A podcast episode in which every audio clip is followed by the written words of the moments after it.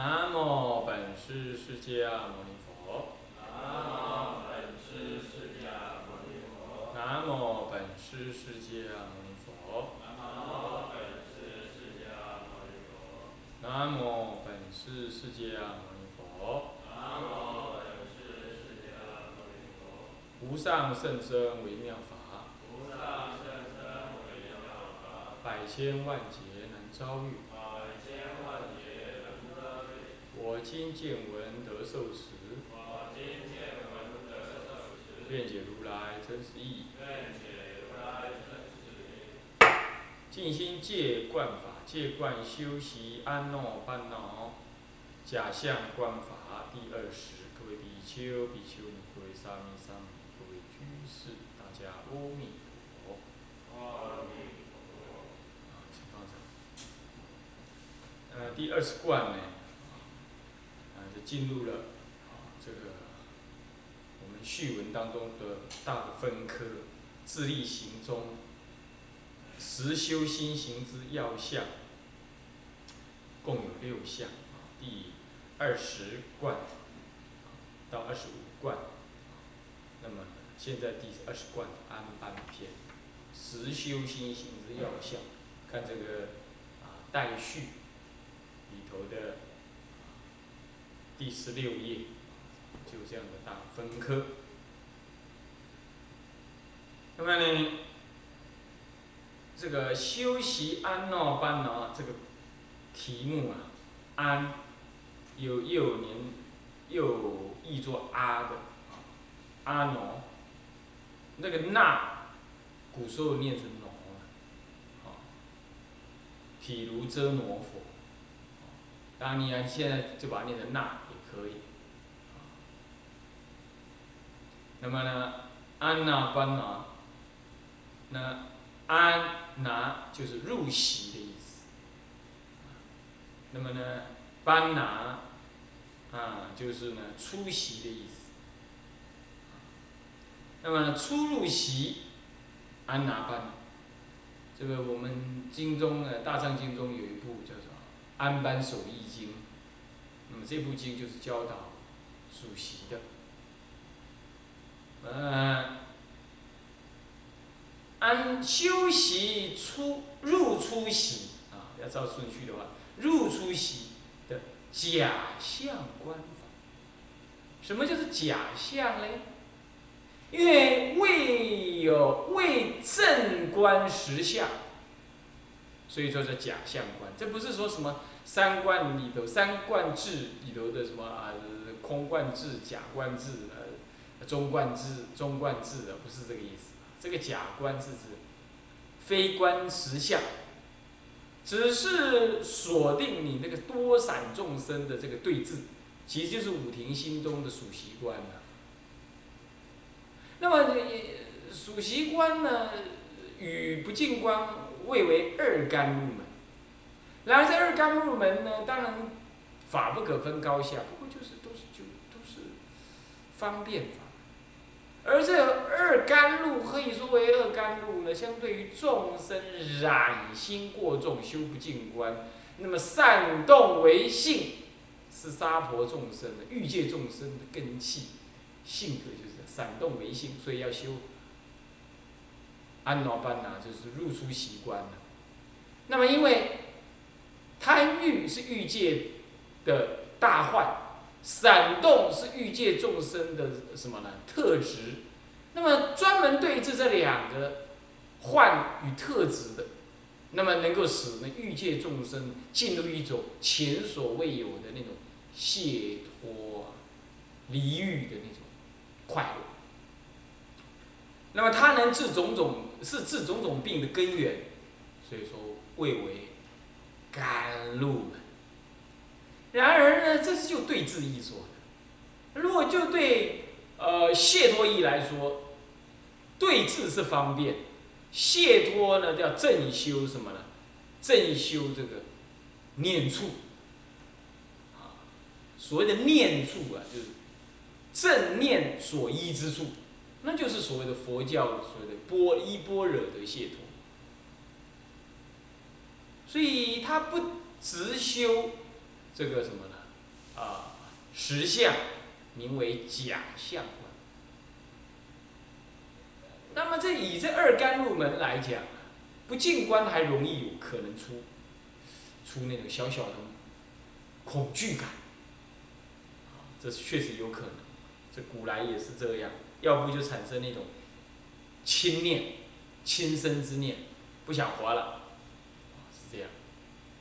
那么这个就是，所以说它是有副作用。要是这样子的话，就要暂时停止。那么呢，先在解门上面理解空的道，了知身相不可得。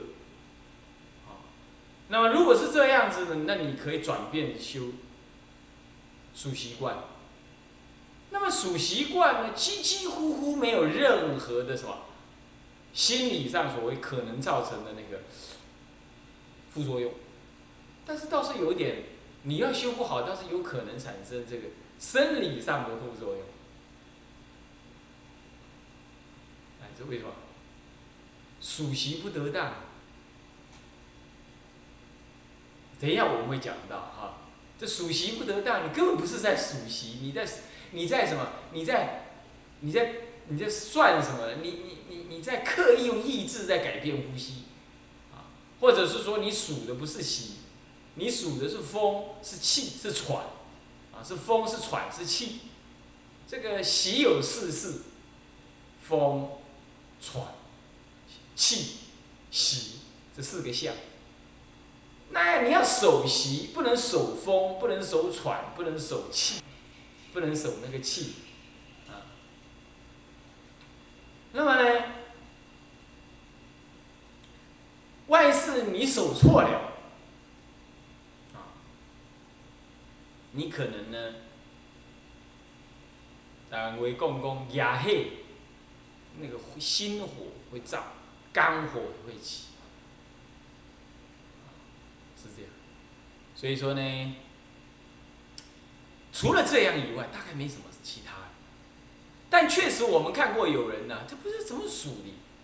他数到那个头皮发麻，呃，不不不不是发发麻没问题，就是头皮这个脑袋里头血气往上冲，血压升高，结果耳鸣、眼红、脖子呢胀粗，那血压升高，晚上睡不着，然后呢一坐下来血气就往上冲，冲了头昏脑胀，那得残病，那就风不调，那就是当时气不调。瞎修才会搞成这样，哦，那这这就就很麻烦了，啊，这要很这要看看你入哪一个气息入哪一个脉，还要如果中医会，他又懂得静坐又懂得中医，帮你把把脉，知道你的气入了哪一个邪脉，入错地方去了，要把它导出来，啊，这样哦，那是很麻烦。那么呢，像这个当然是有，这是主主要是生理上。那么呢，所以说这个你说你说这有时候盲修瞎练也是不太，也是不太可以的。你就是这样子。所以说甘入门二甘入门虽然是甘入啊，那个还是有稍稍少小少分的这个这个这个这该注意的地方啊。就是现在是讲假象观，我为什么是假象观？因为它是一个，它只是一个手段。他不正念这个般若上，不正念在般若上，那你说那什么时候才正念在般若上？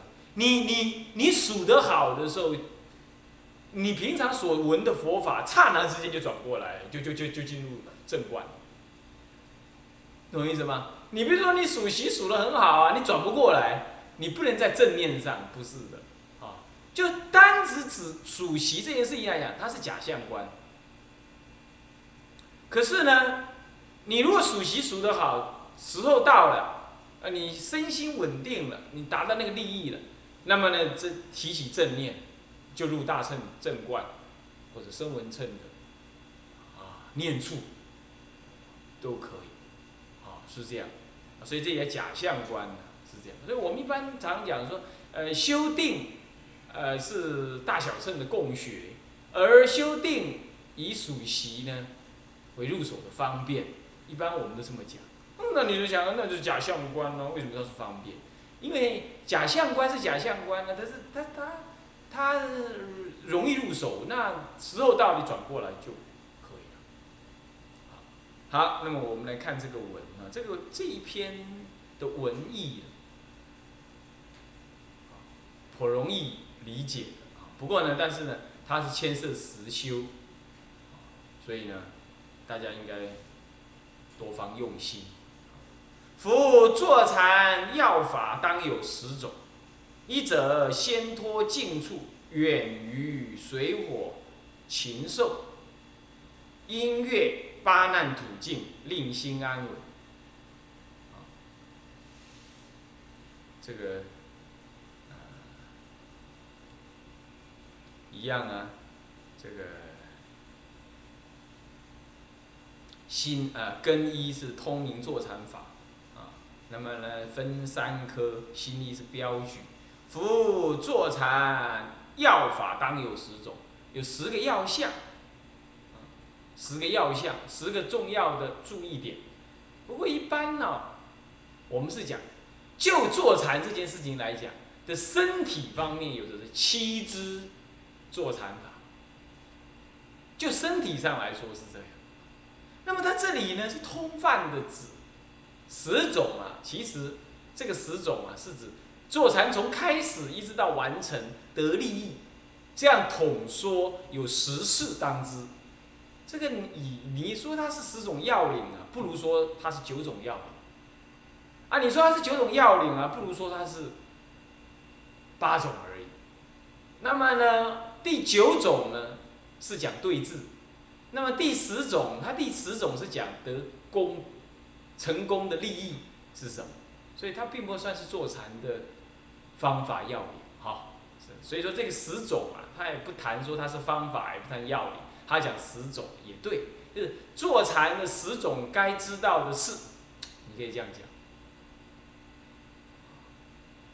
那么这个跟七支做法又有什么有什么差别？七支做法是正指的坐禅的那个身体上的。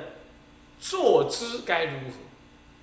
这我们会补充，到时候我们讲到的时候我们会补充，告诉各位，啊，这样子呢组合起来，啊，这样子就是就对坐禅的大概有个概念。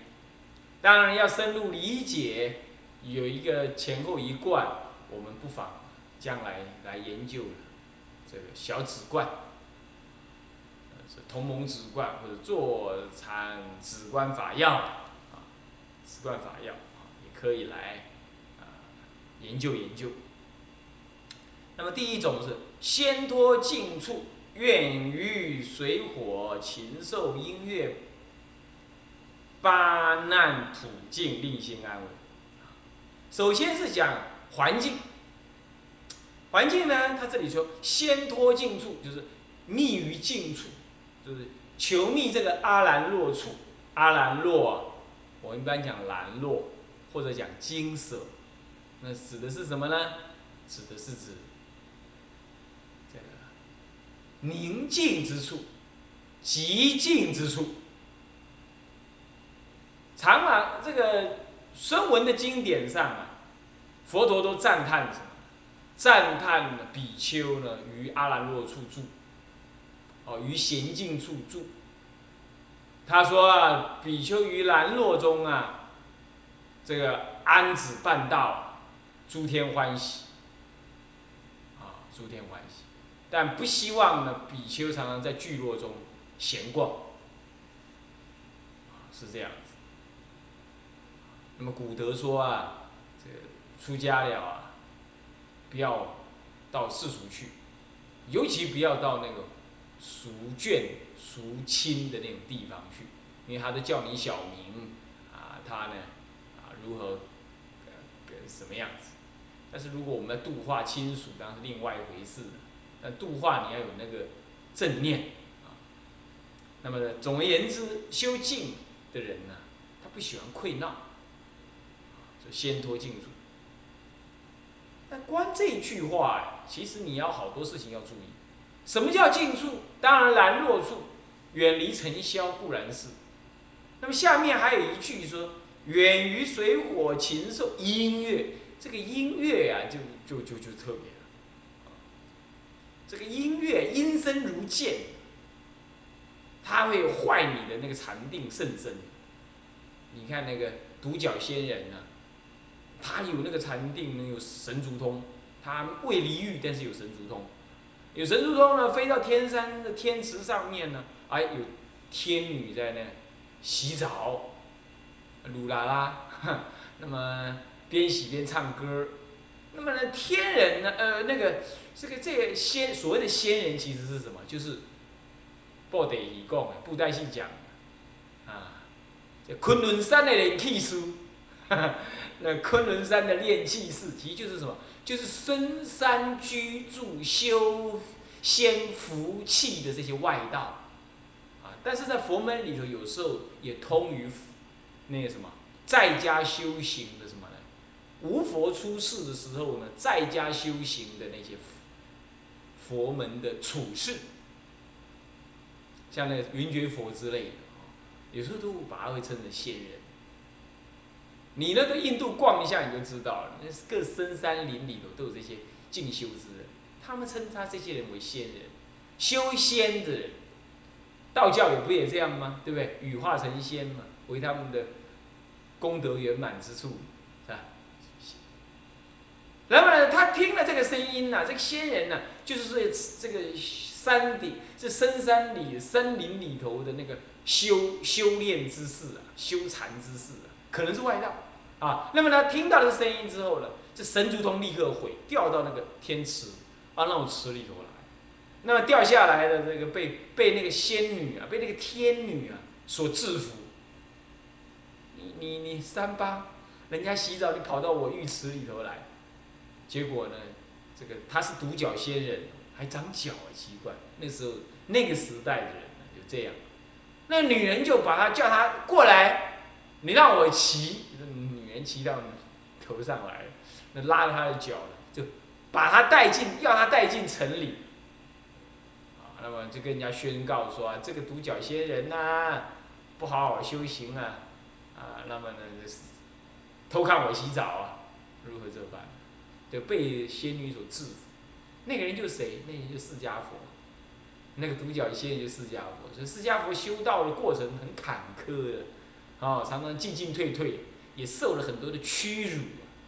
但是呢，他这样子呢，修炼正果啊，实在是非常非常的不可不可思议啊，是这样。常常看这样子，他是无师自通，啊，也是盲修瞎练一阵，啊，但是啊。他还是再接再厉啊，所以音乐是，所以说所谓的先脱近处啊，你乃至住在深山里啊，那个声音以及那外在的干扰也得要无，那才好。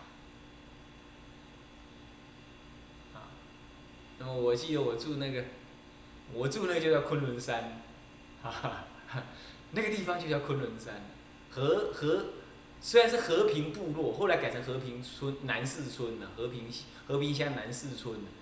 我那个山日本人就取它为昆仑山。那我住在那里头，有一次，哦，那好几年前了，那显明长老打电话来，那我跟他讲，我现在进修啊，他就笑我，他说你进修个什么？有电话还要进修啊？那想想也对，要真进修，电话不可以，那别提电脑了，什么网络了，这都都不可以。手机啊，这都不要有，啊，要知道是这样子，这些这才叫静处。那么这是远的环境讲叫静处，如是。再来呢，进驻还有几个条件，就是说你的房间的门呢不能够突然间响，你周遭不可以像刚刚那样突然间的响声，这是不可以。万一有这种响声，你会惊吓到，那怎么办？那这是怎么办？要是你惊吓到，你心脏会老痛。会恐惧，那这是怎么办？你再到那个原来坐的那个地方去坐。那坐的时候啊，一样把房间门关好。那坐坐坐坐坐啊，会发热，发热的时候你就摇身吐纳，吐几次气，浊气把它吐出。啊，你也可以参考那个藏传的九节扶风，啊，九节扶风哈，啊，九节扶风，九节扶风完了，那九节扶风啊，在那个什么那个。有一部那个谁呀、外国人拍的那个小喇嘛的那个那个戏里头啊，那个喇嘛最后要圆寂，他也是做九节扶风啊，是这样。那么呢，那么做完了之后啊，吐那个气吐完了，观想那个浊气吐出来之后，用那干的毛巾全身呢、搓搓到发热发红，那惊吓的那个病啊，或感冒的那个风病啊，会表出，会表出，是这样，啊，多做几次，它就会表出。所以静处呢，必须这样。所以说这种静处，它急需要呢安宁，哦，那急需要护念，也不适合自己一个人住。自己一个人住，你还煮啊吃会躁动，你修静要入定会很干扰，哦，你你不修便罢，你修你自己就会知道，那很很干扰，很干扰，常常就是火就冒起来了，哎，开始出烟了，要发火了，就是要得暖，要我们讲暖相，就是说不是真正的暖相，就是说要得那种利益了，你别过来讲崩啊！哦，像广清老和尚他住在深山，他后来没办法再煮煮东西了，他也不想下山吃那个素薯、酒吉一类，哦，他就叫干吃，哦，这样。那当他他他他已经在那个色身上面调理了才可以，啊，不过我们一般呢不必这么，也没没办法用这样苦的修路，最好是什么有人护，叫比好。所以禅堂里的人容易得利益，会比声闻人的修法容易得利益，就是这样。他一起禅机会开悟啊，一起禅机就会开悟，他不用在那边托钵啦、弄西弄三的这样。他那个禅期的时候，他进禅堂、出禅堂、进厕所、睡觉，全部有人监督啊。你一打妄讲，啪一个板子就打下来，是这样子的呀。他吃饭不知在吃，走路不知在走啊。他就是参参参参参，你一期禅期能够开悟，四十九天能开悟。所以说，中国参禅得利益的人相当的多，就是因为他将这个禅堂的那种什么方法建立起来。一个丛林里头的纳子啊，三四百人就为了一个禅堂而努力哦，以禅堂为中心，他禅堂发号施令，该指就指，该动就动，出坡就出坡，是这样的。禅堂为最高中心，表示以修道为中心，是这样。我们一定要注意这个精神。